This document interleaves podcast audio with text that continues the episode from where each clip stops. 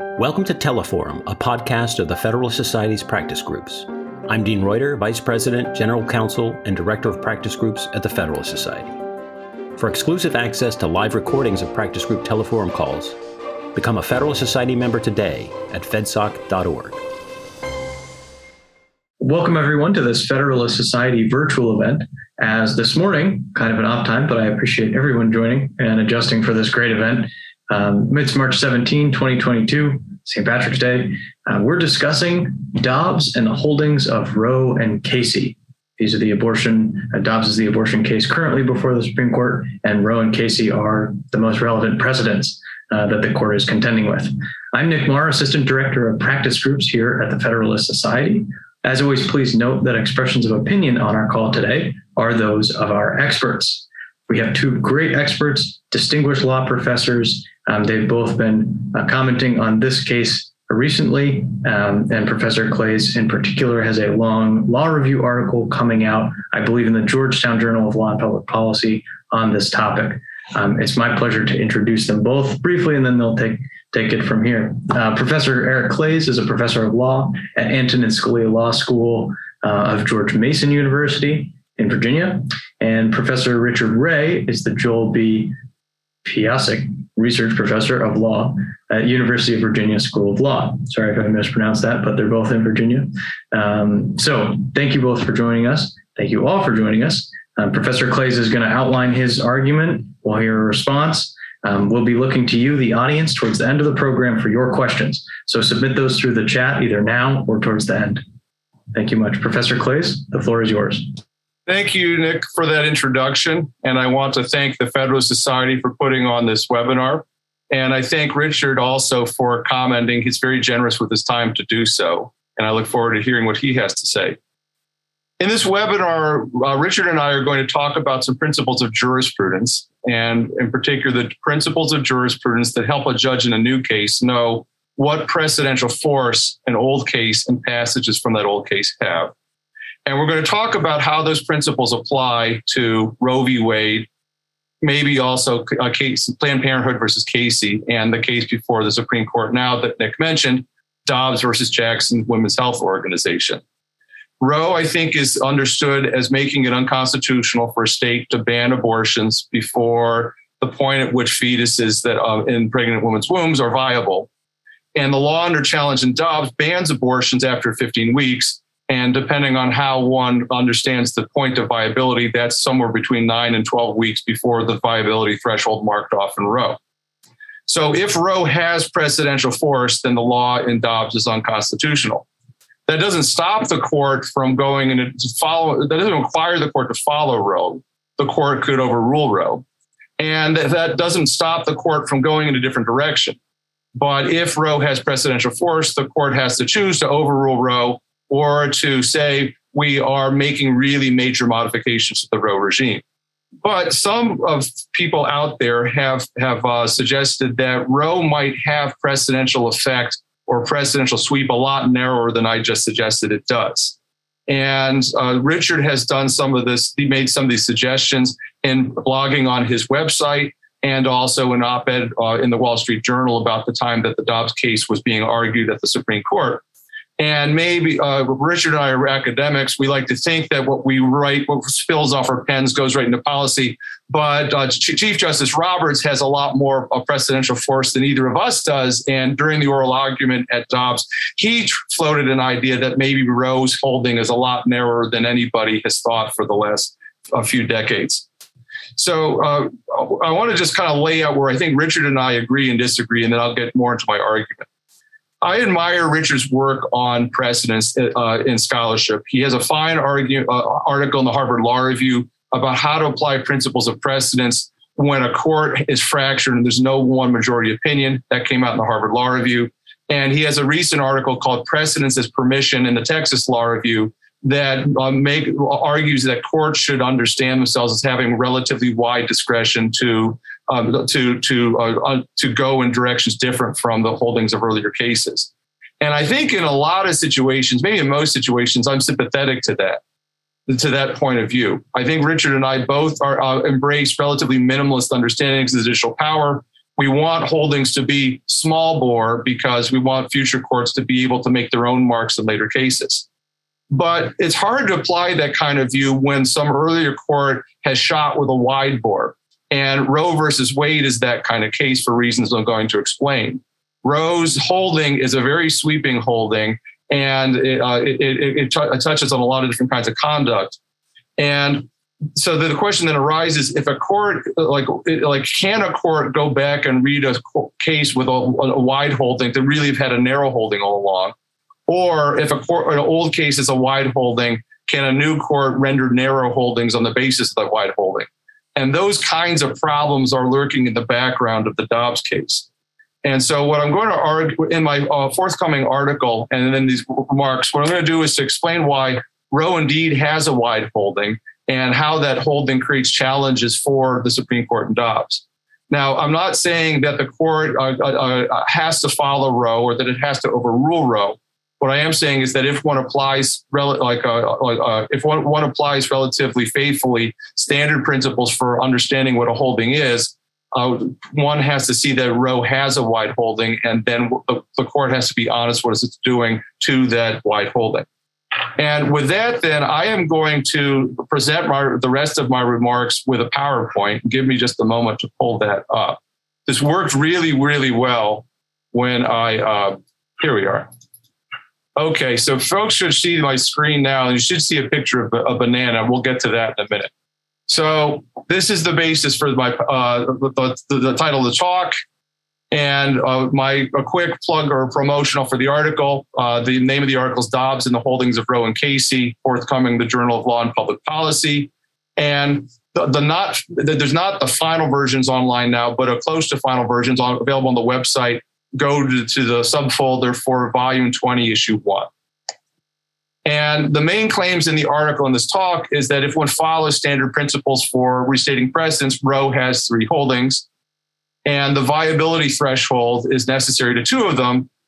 And those two holdings and the viability threshold itself were relied on in Planned Parenthood versus Casey and at least another 11 Supreme Court cases. I can take questions on those 12 cases later in the question and answer period. I'm going to focus this talk on Roe and Dobbs. And as long as Roe's holdings have precedential value, I think it likely that that uh, the, the, law under challenge in the Dobbs case is unconstitutional on its face. And so uh, let me just set the stage real quickly, to, uh, talk about the Dobbs case. So in 2018, Mississippi enacted an act called the Gestational Age Act, the act prohibits abortions in Mississippi after 15 weeks, subject to two exceptions. One of those is exception is to save the life or the health of, a, pregnant women. And the other uh, exception is it entitles a woman to choose abortion if the fetus she's carrying has fetal abnormalities. The district court and the Fifth Circuit both declared the act unconstitutional on its face. They followed what I've been calling this conventional wisdom that Roe makes it unconstitutional for states to ban abortion before viability. Chief, Judge, uh, sorry, Judge Patrick Higginbotham is the fifth judge on the Fifth Circuit. He wrote the, uh, the lead opinion uh, for the Fifth Circuit. He said, and you can hear the sarcasm and, or the weariness in his voice when he says, in an unbroken line dating to Roe v. Wade, the Supreme Court's abortion cases have established and affirmed and reaffirmed a woman's right to choose an abortion before viability. But then that raises the question whether Roe really held that pregnant women have rights to choose abortions before viability. And you can ask lawyers what they think Roe held, and they associate Roe v. Wade with a trimester framework. And before the end of the first trimester in this framework, a state may not restrain the right to elect abortion on any ground. In the second trimester, uh, states may keep abortions safe, but they can, may not make abortions illegal. States may not restrain abortions except incidentally while they're trying to protect maternal health, uh, maternal life, and there are a couple of other uh, interests as well that we can talk about question and answer. But then in the third trimester, states may protect fetal life and they may do so even by going so far as to prohibit abortions. So to know what Roe held, one might also ask what Roe said it held. And after Roe presented the trimester framework and summarized it, uh, Roe said this holding is consistent with the relative weights of the respective interests involved. So Roe called this trimester framework a holding of the case. Now, the holding might have been narrower, and uh, here is where Chief Justice Roberts come in. At oral argument in Dobbs, Chief Justice Roberts suggests that Roe entitles women only to a fair opportunity to get abortions, and that Roe has nothing to do, Roe didn't hold anything about viability. In question to the counsel for the state of Mississippi, Scott Stewart, Solicitor General for Mississippi, the Chief Justice said, I know what it Roe said about viability, but it, it, was viability an issue in the case? I know it wasn't briefed or argued. The suggestion was if, it, if, if viability was not briefed or argued, it was not part of the case's holding. Now, I think that there's problems in what the uh, the court uh, uh, said about Roe in the Roe case and what she uh, the argument that Chief Justice Roberts was experimenting with at oral argument. And to explain why, I need to say some things about recessions and bananas. So, uh, 45 years ago, we were suffering in another period where uh, there was uh, uh, there weren't as many jobs as we'd like, and there was inflation. And Alfred Kahn, a famous economist, was the chairman of the Council of White Wage and Stability, Price Stability for President Carter. Kahn was got criticized by Carter because Kahn would give speeches talking about the recessions that kept happening in the 70s.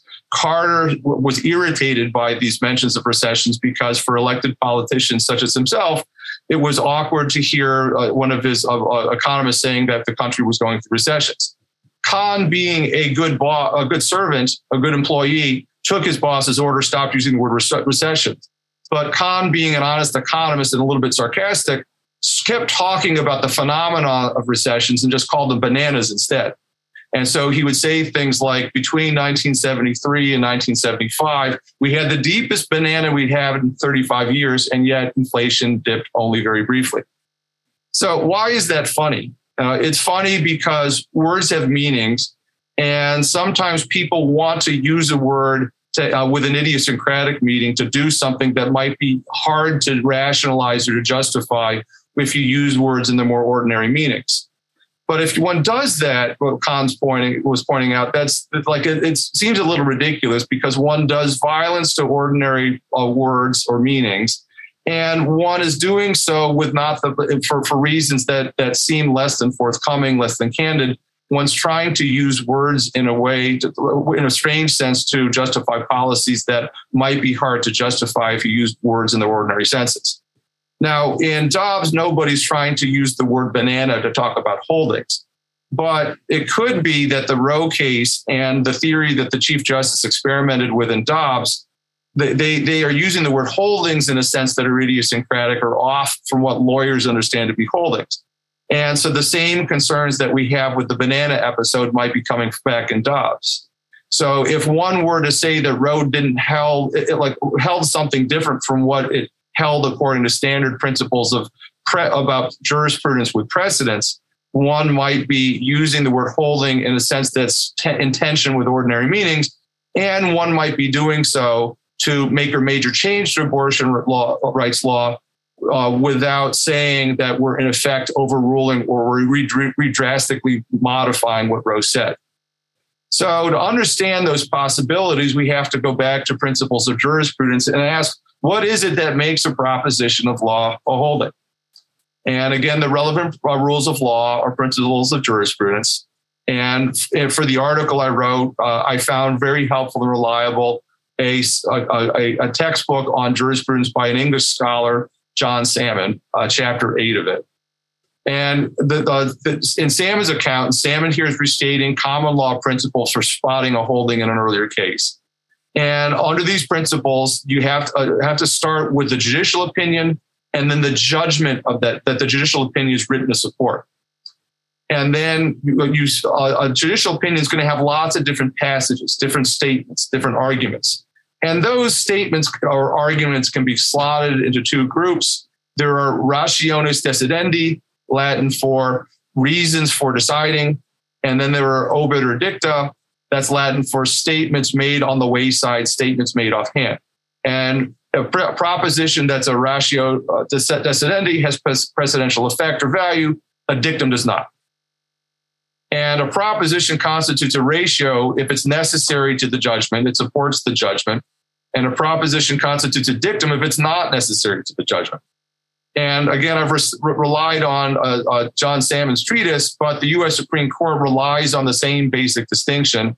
It did so most famously in Cohens versus Virginia in 1821 Supreme Court constitutional law case, the court refused to follow some passages from Marbury versus Madison, saying that basically that they were dicta. And then in a recent case in which the court overruled an earlier case in sovereign immunity, this case is Seminole over tribe of Florida uh, versus Florida. The court relied on the, the ratio dictum distinction to explain why it was bound to consider to either reaffirm or to overrule the case that was being asked for reconsideration. So to understand what the holding of Roe was, we need to understand what the what judgment Roe indeed handed down. And the key Texas statute prohibited abortions throughout Texas at any stages of pregnancy. And the Roe case affirmed a, a, judgment by the district court, and the judgment of the district court issued a declaratory judgment. And the declaratory judgment declared the key statute and then four companion statutes unconstitutional on their faces. I said in my overview remarks that Roe is a, a case with a wide bore holding.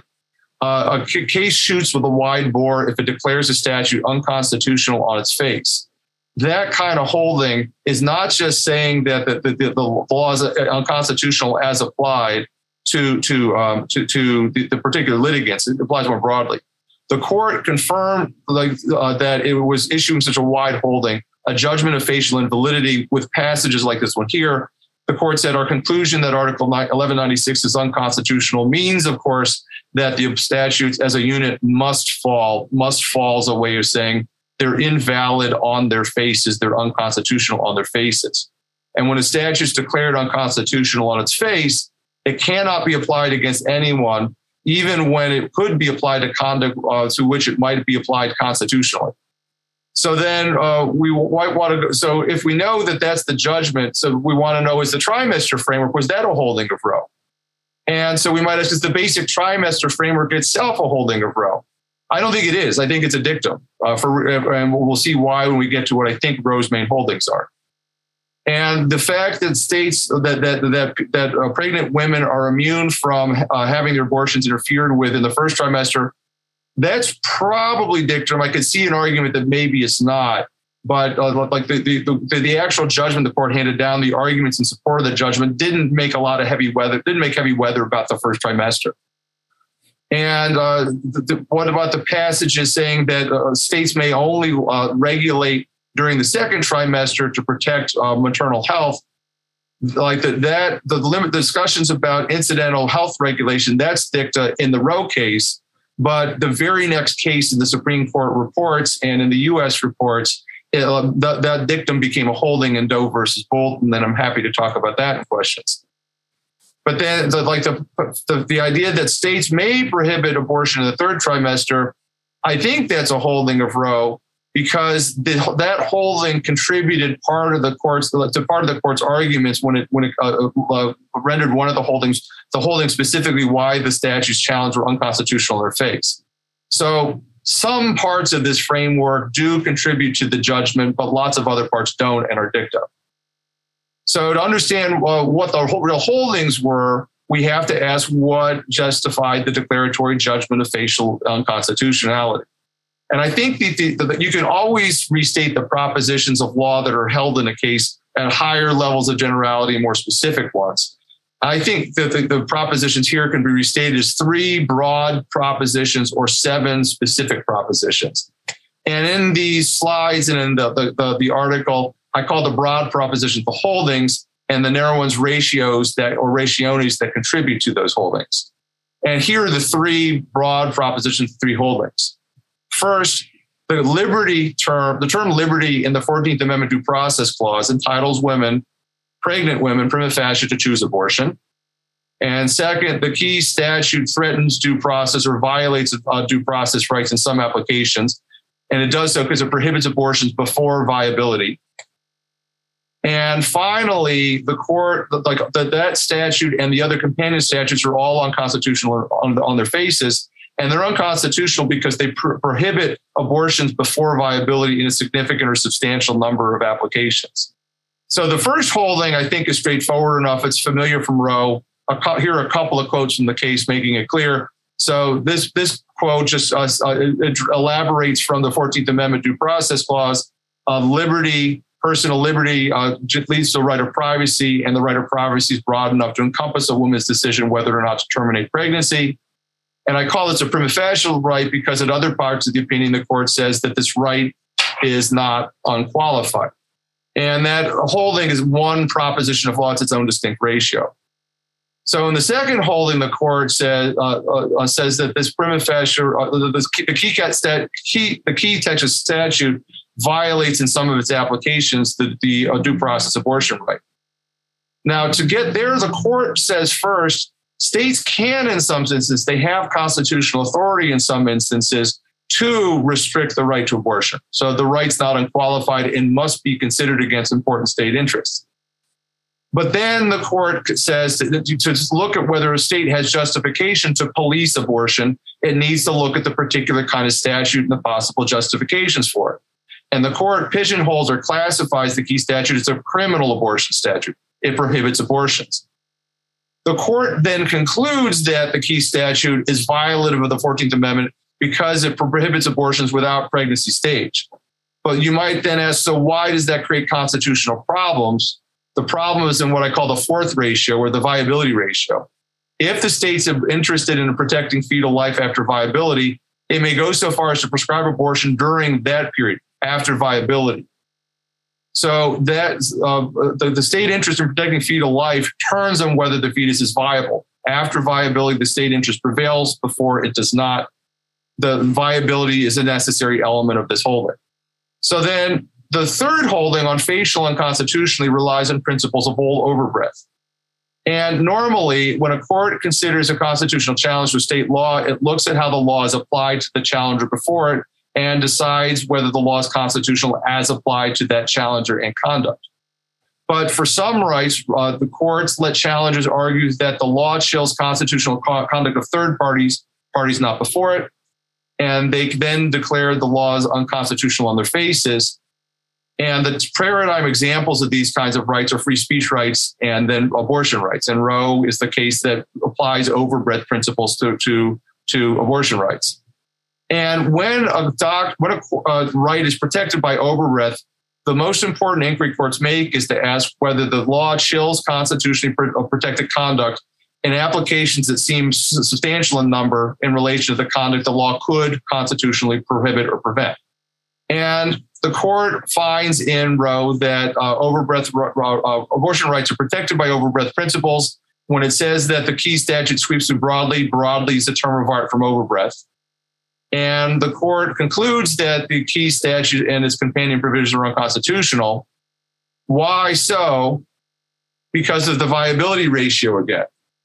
The court says if the state's interested in protecting fetal life, uh, uh, uh, uh actually, let me go to the next slide to explain this. The court could have been a lot clearer about what it was doing, but the court concludes the key statute, Article 1196, makes no distinction between abortion performed early in pregnancy and those performed later. The early performed abortions are the pre viability abortions in overbreadth doctrine, the protected uh, abortions.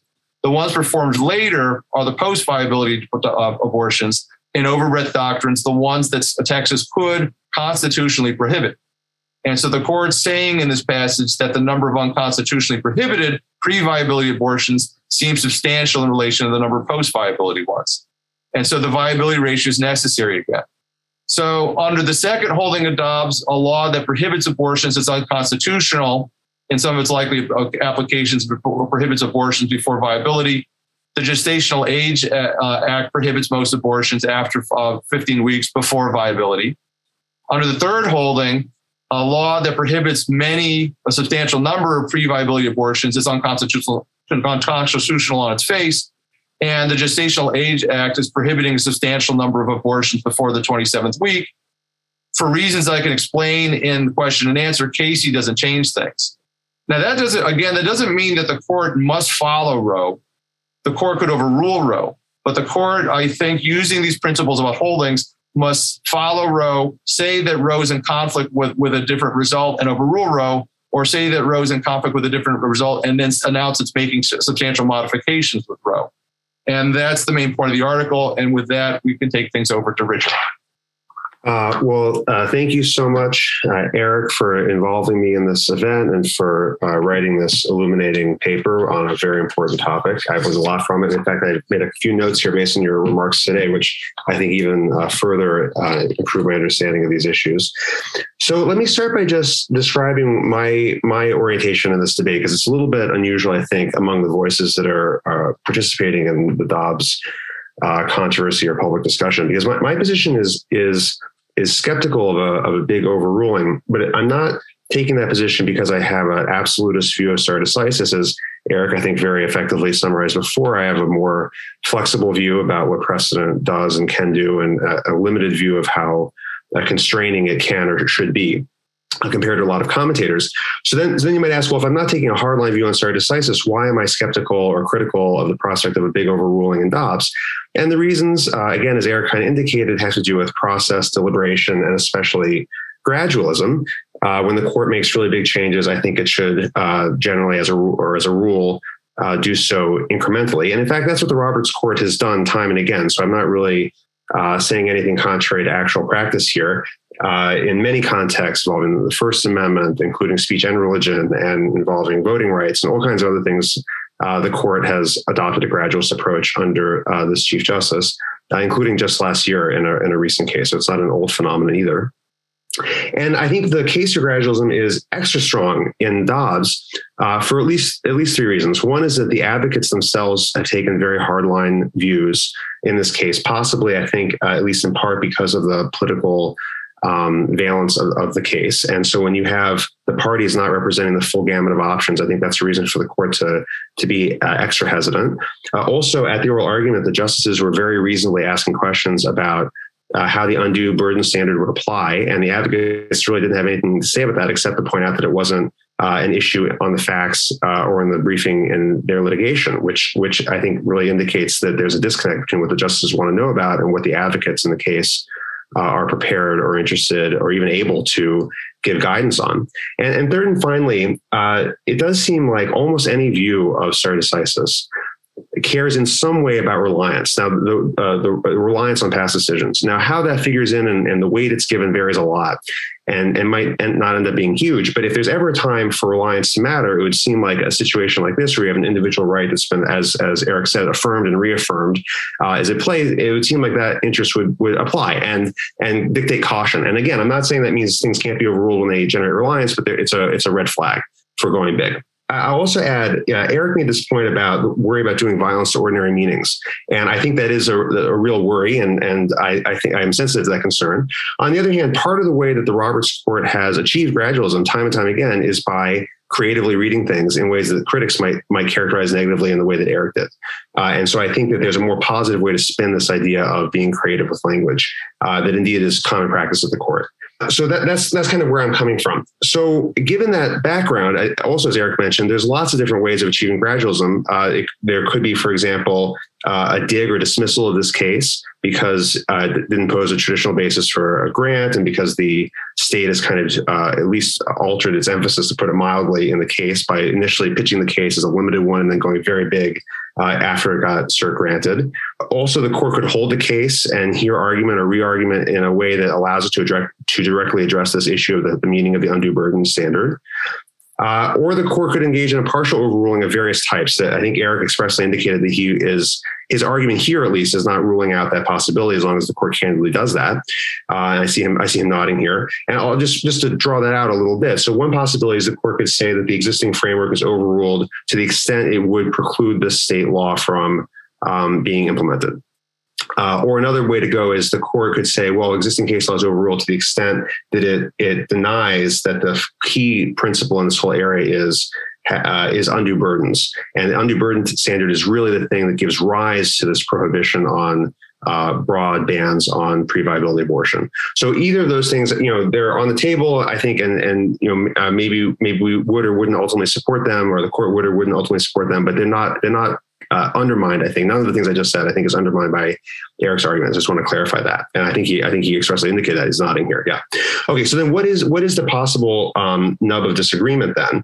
Well, it's the pos- it's a specific avenue of gradualism that Eric is kind of suggesting is blocked off, and the specific avenue of gradualism is the idea of, of this creative reading of precedent that would not that would reach the merits, so it doesn't dismiss the case or re-argue the case. So it's not taking that path. So it reaches the merits, but it also doesn't expressly overrule anything, even in part. And uh, I think that Eric's argument on this on this point, the argument that he takes up in his paper, is um, is is very strong, and it's also illuminating in ways because it picks up on features of the case reasoning that I think are underappreciated, or at least were underappreciated by me before I read the article. Uh, and I'm going to talk about at least one of those in a moment. And so I think that I think that where the article uh, takes takes issue with uh, graduals, uh, uh, proponents of graduals. I think the article is quite is quite uh, uh, persuasive. Now, having said that, I do have a, at least two kinds of question uh, internal to Eric's argument um, that, that that maybe point to residual uncertainties or maybe points for Eric to uh, elaborate and for us also to learn things about precedent in general, not just in connection with Dobbs. So the first one is that Eric's argument assumes a certain model of precedent, and he he alluded to that in his presentation. He draws on this this British scholar from the early 20th century and uh, it's the, the, kind of the ratio model of precedent where you look to the reasoning the court gives that was supportive of the judgment, roughly. Uh, and that's definitely a major model of stare decisis. I'm, I'm not denying that. And, and Eric is also quite right that the Supreme Court, at least sometimes, has seemingly endorsed that model. So that's a that's a that's a strong foundation for Eric to proceed from. But that's not the only model of stare decisis that's available. And so another potential model of stare decisis that also has a lot of support in history and and I, I would also say in the court's uh, case law, maybe not as much, but maybe I'm not sure to think about that. But the, another possible model is a more results based model where what you really care is is what controversy was decided or maybe what the judgment was. And that's the focus of attention. And the reasoning the court gives is kind of less important. It's it's illuminating but it's illuminating as evidence not not as not, not it's not illuminating the way that a statutory text is illuminating. It's illuminating the way that evidence of a decision is illuminating about the wisdom of the decision. And if you have that more results based approach then parsing the language of the of the opinions is less important than looking at the constellation or pattern of outcomes over many years that the court has, has decided. And, and again, I think that that's very consistent with uh, almost an older, more common law picture of precedent. Uh, I think it was more salient in, in, the, the 18th century, for example, than it is today, but still around today. Uh, and so if you, if you adopt this other first step, different from Eric's first step, then I think the, the, the natural next thought is, well, has the Supreme Court adjudicated an abortion claim that involves a statute like the one in Dobbs. And uh, and Eric here, this is one way that Eric's paper I think is is is just analytically illuminating. Uh, Eric suggested the way to code this statute, I think, is that it is a broad-based prohibition. I think is his term. It's not. It's not. Yeah, it's not an incidental uh, regulation of, of access to abortion. It's a so-called broad-based prohibition. But on the that's on the one hand, it's emphasizing its breadth. But on the other hand, it's not as broad, for example, as the one in Roe. It's it's limited to a certain number of weeks. And so that combination, which I think is a combination that Eric identifies as as a possibility through his discussion of the cases, strikes me as as distinctive and possibly even unique in the court's precedents. Now, I, I, maybe I'm wrong with that. I'd be curious to Eric's view on that premise uh, or suggestion I have that it's, it's at least unusual, if not unique. But to the extent it is unusual or unique, that would seem to undermine the worry that you have to overrule precedent. Because what it would suggest is if you adopt this other model of precedent, uh, and you also view this fact pattern as kind of distinctive, uh, or at least partially distinctive, then maybe the, the stare decisis argument against creativity is is weakened or even or even evaded. Okay, so that's that's my my first big uh, question about this, and I, yeah, so that's my first one. So the second uh, and and I guess my last big question has to do with what I view as as the, probably the biggest contribution uh, contribution of Eric's paper, which is to center the concept of overbreadth in discussions about stare decisis in general, but especially in this series of cases. I, I'm not really sure of any other work uh, does that uh, nearly as carefully as, as this paper does. Overbreadth plays a big role uh, in Eric's argument, and, and and rightly so because it plays a big role in the, in the cases. And one one reaction I have about that is if, if Eric is right about this, uh, as I, I, think he probably is, uh, indeed he persuades me he is about this point. Does that suggest yet another plausible way of achieving gradualism in the case? So, so if the court were willing to do some some partial overruling or limited overruling in this area, um, this is a possibility that obviously, I guess, I think we all agree that Eric does not directly uh, deny in his or even attempt to refute in his in his project.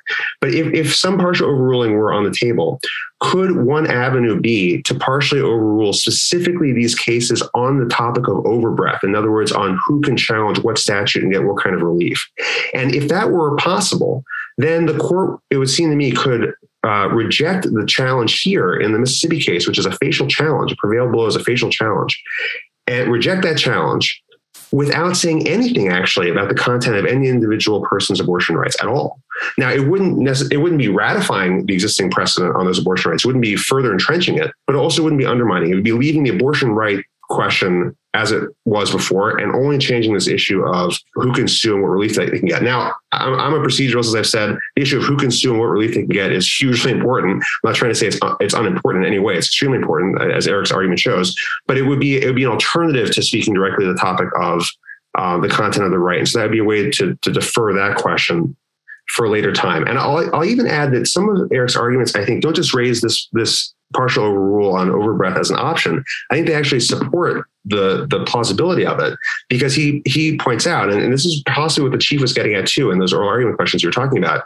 Eric and the chief justice are pointing out that the overbreadth part of uh, more Eric than the chief, but both of them are, pointing out that the overbreath argument in Roe itself was extremely undeveloped uh, by the court, even. And maybe they kind of stumbled into it a little bit and hadn't fully thought it through. And Justice Thomas recently has been casting doubt on this overbreadth logic, as Eric points out. So, so that's the second question for me: is is there kind of an, an ancillary implication of Eric's argument that there is actually a new off ramp that hadn't been fully appreciated? Though it does appear briefly in Mississippi's brief in the Supreme Court, I think very briefly, but maybe maybe Eric suggests that that off ramp should be developed and, and, interrogated a lot more carefully. So thank you very much for including me. Again, I've learned a lot from this. I hope I've made clear through my comments, and I would uh, love to learn more from additional remarks from Eric and any of your questions. Thank you. Nick, I'm going to say, like, I'll try to keep myself to like a minute in response to Richard. Richard, thank you very much. That was very thoughtful we do have some disagreements, but that's to be expected. And and uh, a lot of the things you said, I think, are excellent. Uh, uh I just want to say two quick responses to two questions you asked. So on Richard's second question, might another way to decide uh, Dobbs be to say let's overrule the overbreadth doctrine or let's overrule the overbreadth doctrine in abortion cases? Yeah, I think that's a, a promising a, a fruitful way, uh, partial overruling, and I think that would make like uh, would would minimize, tamp down the stakes very much. I agree with all that. Uh, and then on your other question, on uh, kind of like the the the, the results based or the point based model of precedence, uh, I, I, will I, I, can elaborate more on question and answer. I agree with you that the the law in Mississippi, the Gestational Age Act, is a narrower law. It's not as prohibitory or not as broad a prohibition as you saw in Roe. But what you then have to do using the, like if you have that as one point on the board, you'd have to put on points on the board all the cases where the court struck down laws saying that the abortion needs to be provided by, uh, provided by somebody who's certified by a licensing board. Or uh, like there's a case that barred abortions by the saline, uh, amniocentesis method in the second trimester. And then uh, the, the parentals were consent requirements, informed consent requirement cases, hospital requirement cases so if there's a lot of other cases where the court struck down putative incidental regulations of abortion, saying they interfered with the right too much, those interfered with the right less than the Mississippi statute did. And so if it, this case is in between Roe on one side and those other cases on the other side, but those other in those other cases, the court struck down putative incidental regulations that were not as restrictive of the right to choose as the law in Dobbs, then I think a fortiori the case the, the, the law in Dobbs should go down too. And with that, I'm very much looking forward to hearing what our questioners in the audience have to say. Great. Well, we have uh, a couple questions in the chat. Please, a reminder to the audience, send your questions via chat and we will take them now. So we've got a question that says two are kind of the same. They're about a standard basically for life.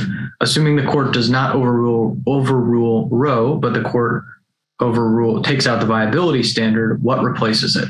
Uh, I'll take the. I guess Richard, why don't we? I'll, I'll keep trying the first stab, and then you you add what you see fit. Uh, so, it, like uh, to Stephen Starr's question, assuming the court does not overrule Roe, uh, then what? Uh, the, the, court does not overrule Roe, but the court overrules the, the viability standard. I, I guess I uh, here I think the the, the uh, and here the, my article goes into this and it brings together portions of the uh, oral argument that explain this.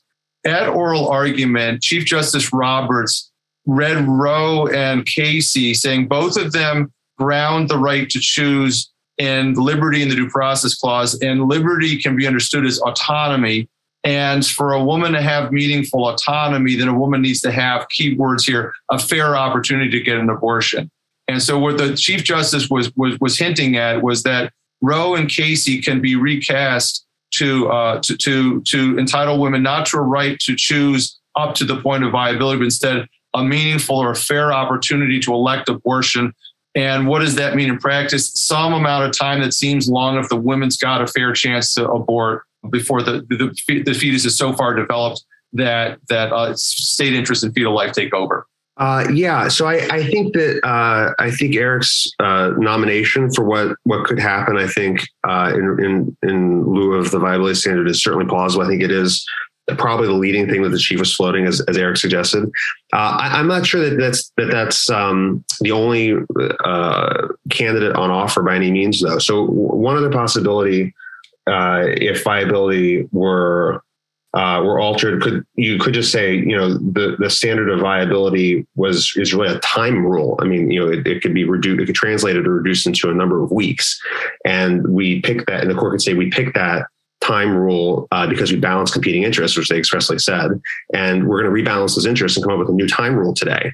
And uh, and I think they could do that without saying that the new time rule is ultimately correct, because they could say, well, even if we take certain things for granted in these prior opinions about the, you know, the fact that there are these interests and the fact that we have to weigh them, even if we assume that, we we rebalance them in a way so that at most they come out to 15 weeks or something like that. Then we'll reserve for later whether we have to rebalance them even further or, or just abandon this balancing inquiry uh, altogether. And I, so I think that I think that's a, that's an example of another uh, another candidate that would that would come closer to being um, it would come closer to saying this these facts, this statute uh, is okay um, but others are not. And so I think, yeah, so I think that's, that's an example of another option. So Amy Jo Conroy asked, do I predict that the court will settle, settle on a standard of life beginning at conception? Uh, on that, I think my answer is uh, under all the uh, likely outcomes I can imagine, no. Like if the like if the court were to flat out overrule Roe and Casey, what it is overwhelming, it is overwhelmingly likely the court would then say, well, we use different levels of scrutiny to protect different constitutional rights. And when we think that some right is not something that, that's kind of a core right or something that's embedded in the nation's text, uh, in the traditions and history that we associate with due process, we use this standard called rational basis scrutiny. And rational basis is a very, it's a standard review, very deferential to state interests. So if the court overrules Roe and Casey, I think it likely the court would then say, uh, uh, we federal courts must now going forward review state restrictions on abortions under a rational basis regime. And rational basis then would say we if a state wants to say that life begins at conception we defer to that state's judgment if there's a rational basis for saying so. But that uh, the, the, court doesn't have to say anything about the, whether life begins at conception to make that move about rational basis. I see uh, Kurt Lash, uh, hi Kurt. I see you have a, an interesting question here. I, am happy for you to take a crack at it first, Eric. But I, have, I have a reaction to it. Go for it. I have a reaction too, but you should go first. No, no, please, please, you go first.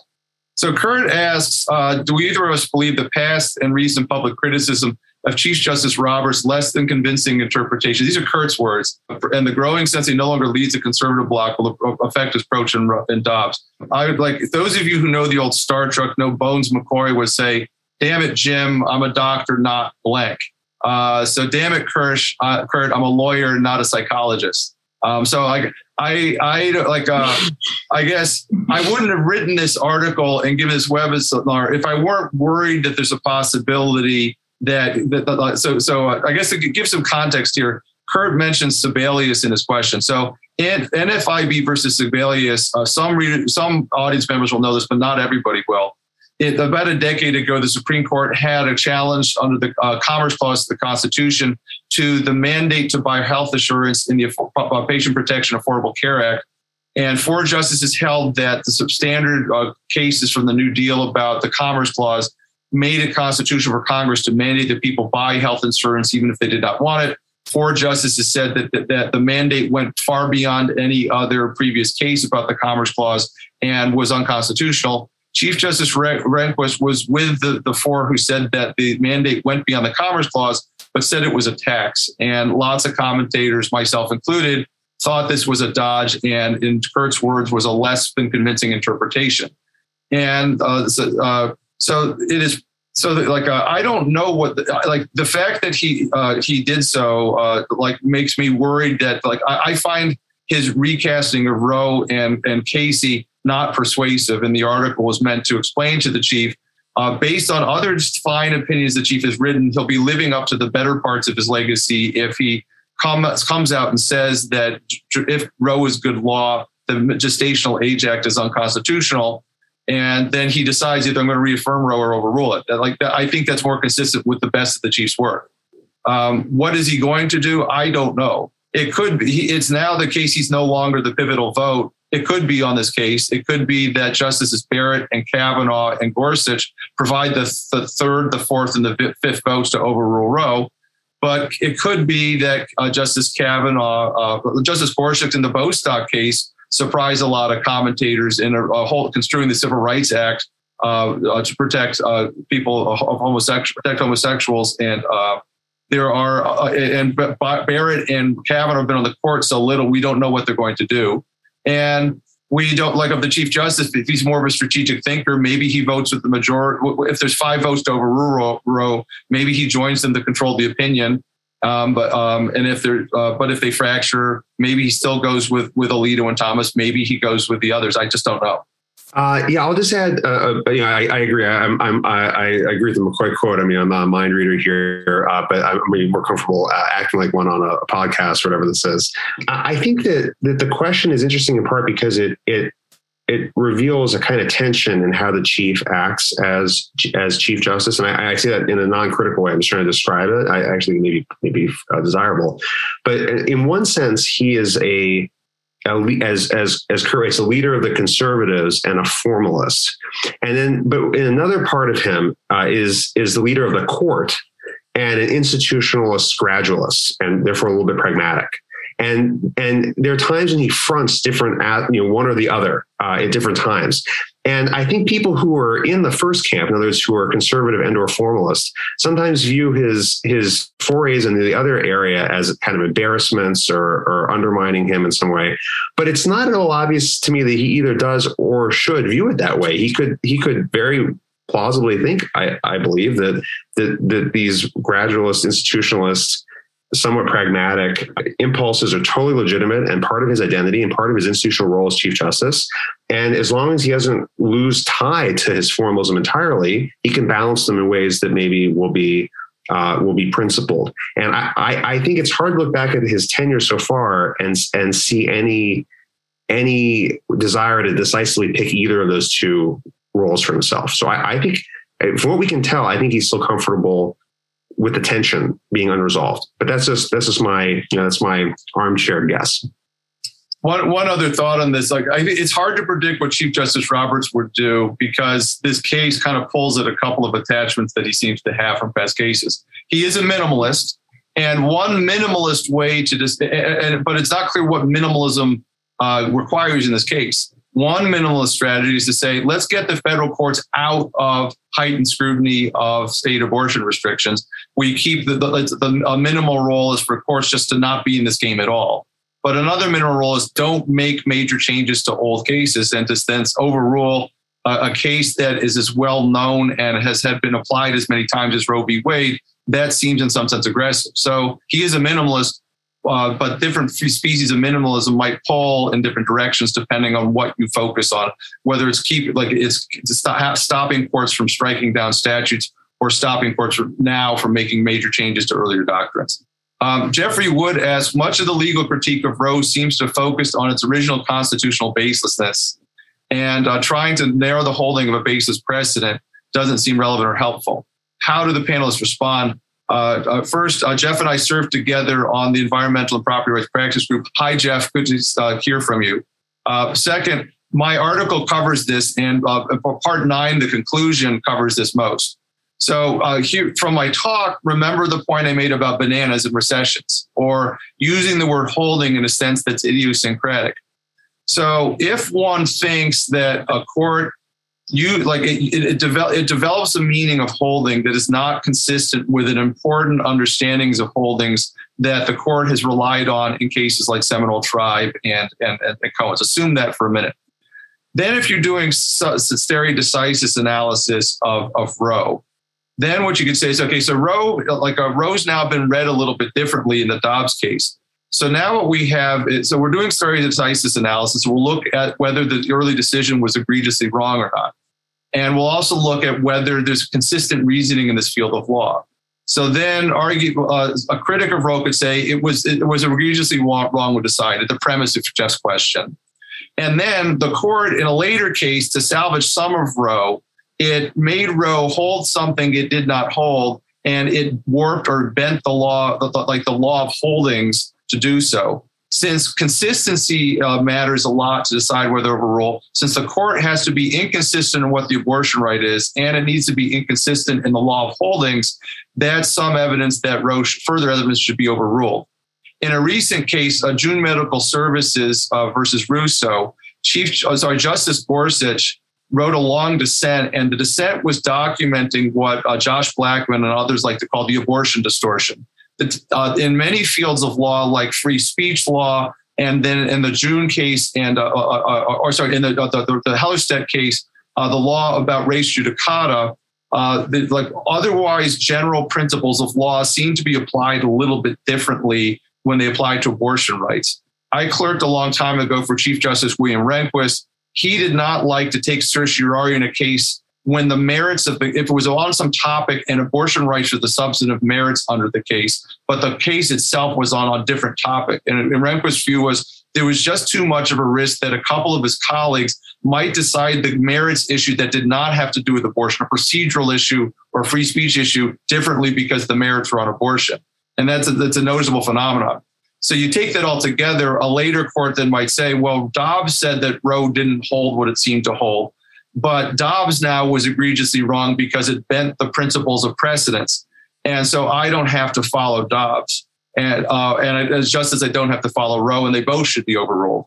And I think that the, like the the the, the uh, moves being made. So the, uh, there's one point in part nine, I, I point back to a couple of opinions where a justice has said there's a, some case that's so wrong, I'm not going to follow it ever going forward. And I, like two recent examples after Seminole Tribe was handed down for about a decade, the more progressive members of the Supreme Court refu- said in, as soon as Seminole Tribe and uh, cases after can be overruled, they should be. We refuse to give them any precedential effect, even they, though they've been decided. In a case about the Miranda rule called Dickerson, Justice Scalia and Justice Thomas said we are not. We are going to continue to uh, ignore uh, Miranda going forward because there's a state because it clearly did not hold the Miranda warnings and there was a Congress that over, overruled some specific parts of, of Miranda that were prophylactic, and Scalia and, and Thomas were convinced that the statute by Congress was the law and Miranda's wasn't. Those are aggressive moves by courts to say this particular decision does not have the dignity of law. But move, but but say, and I, I suggest suggest that to whatever rule of precedent one runs with, saying that Roe doesn't hold what I argued it holds is a major enough departure from the rule of precedent. It wouldn't be out of line. A court wouldn't be going rogue or being really confrontational to say that that that like a recast of, of Roe is like what the progressives thought Seminole Tribe was, or what what the Scalia and Thomas thought Dickerson was. Um, I'll just say, say very briefly um, uh, to the uh, Jeffrey Woods comment. So I, I, take the question to be um, if the precedent is baseless, it's not helpful to narrow it. I, t- I take to be the challenge, and I, if, if framed that way, which I think is, is a fair representation of the question, I can I can think of two possible pushbacks that that are, you know are, are, I'm trying to channel through a lot of my comments. So one of them is that if if you think it's baseless, uh, and you're a judge, you should really still do a lot of process to double check your intuitions and possible biases about that. And that, that kind of goes to my points about how there's not proper deliberation or briefing or presentation on a lot of key issues to, to my mind. So even if you think it's, if you think you're confident, you maybe you should triple check your confidence by following the right procedures. That's kind of, in many contexts, judges acknowledge and, and all justices would acknowledge that you don't want to leap to a conclusion just because it feels right in, in the instant. But then the, the second reaction though is even if um, you are really, really sure and you know there's no bias or lack of understanding on your part, and this is just a wrong precedent, even then you've got to think about this reliance consideration. And I think that that helps explain a lot of the gradualism that we see uh, when the court wants to make a big pivot. And um, and you know, I will say that to some extent, even the oral argument in Dobbs, uh, to some extent, the court's treatment of SB 8 in Texas has helped give notice and has already perhaps gone some way to reducing reliance costs to a big overruling. Uh, and I guess my my reaction would be that it, it, it, the court has not done the kind of notice and gradualism for such a big thing that it's done in the past, even now. And and so while there may be mitigation on this score, there's there's room for more mitigation. Um, and so I think that's a second reason that at least has to be considered for. Um, for narrowing even a, even a decision that you're 100,000% sure is baseless, that you at least have to consider this reliance point. Uh, so I was I apologize to Nick. I was looking at the questions in the question and answer, and Nick told people to go to the chat. So now I've gone to the chat. Uh, Stephen Schaefer asks for someone who wants to learn more about the factors the court has relied on for considering precedent. Uh, which case or cases should one read? Uh, that's it's a good question, and my article I don't have a good answer to that. Like the the uh, the court, like uh, what I tell you, say in the articles, the court much more often it assumes an understanding of holdings and precedent and dicta, then it sets one forth elaborately. Uh, the, the, there's a paragraph in the Seminole Tribe case that just sets forth a distinction, assumes that readers know what it is, but the court, even that's not terribly systematic. And I'm not, after my research, like I'm not aware of such a systematic treatment by the court. Um, so then I think one has, uh, I guess the places that I go would be uh, for uh, like an old historical treatment, uh, the, the, the, the Salmond treatise that I mentioned. But then another, uh, there's a book by Bryan Garner and several distinguished federal judges, um, uh, and it's cited in my article, like uh, do a control F for Garner. And that work ha- like gives you what a lot of appeals judges use to talk about precedents. And that's probably the most helpful place I'd go to. Um, if you don't have any comments on that, Richard, I'm going to go to Justin Janke. What is the central holding of Roe, the proponents of affirming Roe are talking about? So the phrase central holding, it comes from the Casey case. And Casey talked about the central holding of Roe having three parts. And uh, I'll, get, I'll, be looking for that as, as I'm talking. I would say the central holdings of, of Roe is two central holdings. One is that there exists this prima facie right of a woman who's pregnant to choose abortion. And the second is that before viability, the state may not impose uh, inappropriate restrictions. And it is always inappropriate for state to flat out ban abortions before viability. If the state is instituting an institution uh, like an incidental regulation of, of abortion before viability, if the if the law seems uh, appropriate, like it's protecting women's health, it's protecting the uh, interests of parents in regulating a minor's choice to get an abortion, and it seems narrow enough, that's fine. But if it's not that kind of incidental regulation, then the core holding of Roe is that an unjustified regulation of abortion or an unjustified interference with abortion before the viability threshold is unconstitutional. Um, and I'm still looking. There's a passage from Casey that I, I haven't found yet. Uh, okay, so here it is. This is uh, 505 US 846. The essential holding has of Roe is three parts. First is recognition of the right of a woman to choose to have an abortion before viability. Second is a confirmation of the state's power to restrict abortions after fetal viability if the law contains exceptions for pregnancies endangering the woman's life or health. And third is the principle that the state has legitimate interest from the outset of pregnancy in protecting the health of the woman, the life of the fetus that may become a child. Can I jump in, Eric? Yeah, please do. Yeah, I see a comment from uh, Justin is directed uh, to me. I take it that the point is: is incrementalism in the face of egregiously wrong precedent corrupting or, or wrongful? if motivated or to extent motivated by a desire for the justice to promote his or her reputation, I think. And I think this is a really interesting question. I, I think many people take the view that, and this kind of goes back to Kurt's question before to some extent, if a justice is is considering their reputation of being kind of vain and distorting the law for their own self-interest. And there's definitely a, a scenarios where, where that critique, I think, would be very sharp and very, very compelling.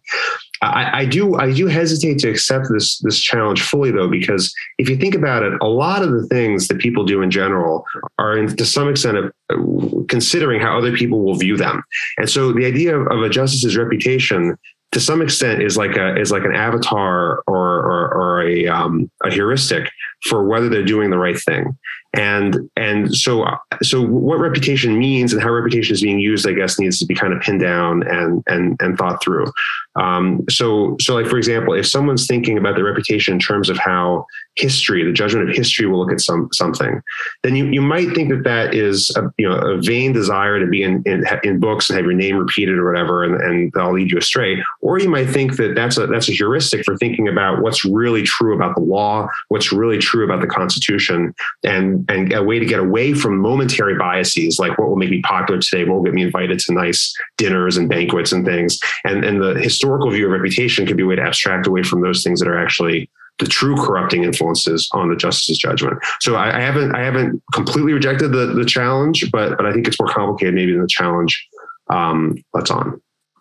I want to jump in here. I agree with a lot of Richard said, and uh, I want to just offer some thoughts about the way the law deals with this if you look at the law, the law it's very very rare for the law to to focus on somebody's motivations it's much more common for the law to look at a person's act and see whether the act ju- like interferes with someone else's right on objective grounds whether there's justification to inter- interfere with that right. So um, uh, richard and i both are remedies scholars as well as other things we do. And so i'm just going to run with remedies doctrine. So there's a very, very narrow class of cases in which a court will use this idea of abuse of right and say this person over uh, the person, one of the litigants, the only motivation we can imagine that the, for the person to do what he's doing is to spite or to, to like to interfere with the law, legitimate rights of the other party. And so we're going to say, even though this person had a, a right at law to do something, we're not going to protect that right with the full range of remedies that we would normally protect it with because the person's acting maliciously. That doctrine exists, but it's very, very narrow. And it is so because in law, it's very important that rights be reasonably clear and justifications for actions be reasonably clear. And to, uh, to make the, the, the, uh, the, the rights and the justifications that stable and clear, you have to abstract away from what the actual subjective motivations that motivate people to exercise the rights to claim justification most of the time. And so, in, and I guess there's a parallel to that in, in argument. Ordinary civilian argument, it's much better to take the consider the objective grounds or arguments somebody relies on to defend what someone wants to do and to back away from trying to attribute to the person sneaky, suspicious motivations like vanity, a desire for flattery, a desire for reputation. And so, for the Chief Justice, uh, for example, it's like like uh, if he's making arguments considering doing uh, like a re- reading Roe in a certain way, I think the better course of action is to take those arguments at face value and consider this as a justice who's trying to consider all the all the possible ways to decide a case. As Richard mentioned in his uh, opening comments, uh, like the litigants took an all or nothing position before the Supreme Court in this case. It's reasonable for like it's reasonable to be it's charitable to the Supreme the judge, Chief Justice to say maybe he's looking for some way that the ideological litigants weren't weren't uh, didn't give him, and not to say oh he's just trying to avoid getting criticized by the New York Times or by Linda Greenhouse or by the con law faculty at Harvard Law School. Great. Well, we we are out of time, but if the speakers have a couple more minutes, maybe we can take a couple more questions. What do you think? I can do a couple more. Yeah. Great. Um, let's see. Tom Tom uh, Ludden asks, uh, stare decisis only applies in the majority of the court with the ability to overturn precedent, does not strongly agree, disagree with that precedent. Do we have any reason to believe that a judge or justice who has the ability to overrule uh, failed to overrule precedent with which the judge or justice strongly disagreed because of uh, stare, stare decisis? It's a good question and I I, I don't uh, I think that um, at the end of the day, if justices are con- are strongly convinced that a decision is egregiously wrong, stare decisis will not get in their right way. I get that. I, I think that there are lots of examples in relatively low stake decisions where courts accept stare decisis.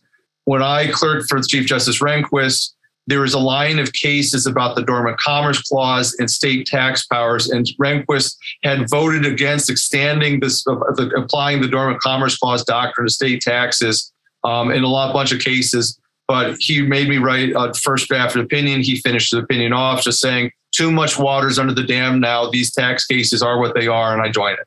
Um, so everybody, I think, agrees in in low stakes cases, stare decisis and reliance count, and where the case is egregiously wrong and it's important, I'm not bound by stare decisis, and then different justices in good faith like like draw the line between those two paradigms differently. Yeah, I, really like the discussion. I mean, it, I think a, a, lot of what Eric said there um, harmonizes with my suggestion that precedent often operates as a permission that you, the, the justice can be confident to, that they can lawfully do something, but it doesn't bind them to do it. I will say a kind of in between um, option here is even in the high stakes cases, this pattern of gradualism in the Roberts Court that I keep talking about, that could be viewed as a way for precedent to matter without being strictly or absolutely binding. Because in, a lot of these cases, you see these gradual chipping aways and then the hammer falls. And one possibility is that the, justices weren't sure, weren't sure. Okay, they became sure. It, it became more salient in a way to them. But another possibility is they were always pretty sure, but precedent kind of held them back for a while. And I think even even if that's all the precedent does in high salience cases, which I I'm not even sure that that's the right way to view it, but even if that's the right way to view it, it's, it's kind of an, a, a speed bump. I think in, in, my in one of the papers I says it could be a precedent as a speed bump. Uh, that still could that could still be quite important. I guess I have one more thought, Nick, and I, maybe this is a good closing thought. We're talking about over uh, courts overruling past doctrines. And that's a treacherous area of law because courts are supposed to apply law, not make law. And so if a court, if an old doctrine's law, then what gives the court authority to go back and change the doctrine? And the court's got to be saying this doctrine is an application of some more basic law, and it's a it's a bad application of that doctrine. But someone else might say, no, you just make a new law. And there are very important concerns about legitimacy that come up when courts are making new laws. In the Chief Justice's memorable phrase, courts are supposed, judges to be umpires. They're not supposed to be somebody you go to watch yourself. They're not the players in the ball game, and nobody ever went to see went to a ball game to see an umpire. And so there needs that, that does, that's not going to stop judges from sincerely thinking. I think some earlier decision was grossly wrong and is out of alignment with the law that gives me the authority to decide these kinds of cases. But what it, at a minimum, then there needs to be some way for judges and lawyers to focus in a constructive way serious disagreement about what the law is, what the fundamental law is, and whether the, the like a some line of cases is is consistent with the fundamental law. And both the stare decisis doctrine and the law of precedent that Richard and I have been talking about are attempts to provide infrastructure to work out this, this problem. So one thing to do in the, is to say, we, are not always going to agree what an earlier case held, but at least there's some generally accepted criteria that we can settle on. Courts clearly have the power to render judgments uh, in the course of exercising their powers, and courts can render opinion to explain why they, they decided what they decided. And it seems a fair and objective criterion that, that sets up reason argument to ask does a certain passage from a case seem crucial to the judgment handed down in this case as in other cases relying on it? And that's what the law of precedence does. So courts can then argue what an old precedent held, but at least they can bracket the argument of what it held, relying on the ratio uh, uh, dictum distinction. And then the rule of stare decisis the, the, the, the principles of stare decisis, they, they're a balancing test. They're certainly not exhaustive, but they give lawyers and, and, and judges a commonly shared objective set of criterion they can use to bracket and focus a disagreement whether some old doctrine seems to be bad law, asking things like, does it seem egregiously wrong applying the Constitution or, or the common law or whatever else it's supposed to be applying? And does it do it like a like a has it built up reliance interests? Uh, and then the other relevant factors. So do these do these uh, do these eliminate disagreements? No, but do they help? Uh, do, do, they help us like focus the disagreements? Yes, and they can help us express or articulate intuitive judgments we have that something seems really wrong, and like psychologically, it's a good thing if people just aren't angry because they feel like a fast one was pulled over uh, by an official. It's better if there's a, a there's a vocabulary in the law to express the criticism. And I think that a civil discourse becomes to be more civil and less controversial if people are arguing in frameworks like this. And so part of what I'm trying to do this argument is to say, there, I think there are people out there who think that it really would be a fast one to say Roe didn't held what judges have been thinking it held for 50 years. And I'm trying to give people the legal vocabulary to ask whether that that does seem like an aggressive move or not. But again, uh, thank you for great commentary with Rick uh, from Richard, and thank you to Nick for and to the Federalist Society for putting this on. Many thanks to, to you, Eric, and to all the all the comments and thoughts. It's been a, a lot of fun, and again, I, I really got a lot out of it myself. Yeah, thank you all. Uh, on behalf of the Federalist Society, I want to extend our thanks to our speakers. Thanks for taking uh, time out of your schedules, your busy schedules, um, and discussing this important issue with us today. Thanks also to our audience for calling in. Uh, your great questions. There was really great engagement. Sorry that uh, we didn't get to all of the questions, but we we we tried in earnest. And uh, please keep an eye on your email and our website for announcements about upcoming events uh, like this one, and maybe we'll have to do another. But until that next event, we are adjourned. Thank you for listening to this episode of Teleforum, a podcast of the Federalist Society's practice groups. For more information about the Federalist Society, the practice groups, and to become a Federalist Society member, please visit our website at fedsoc.org.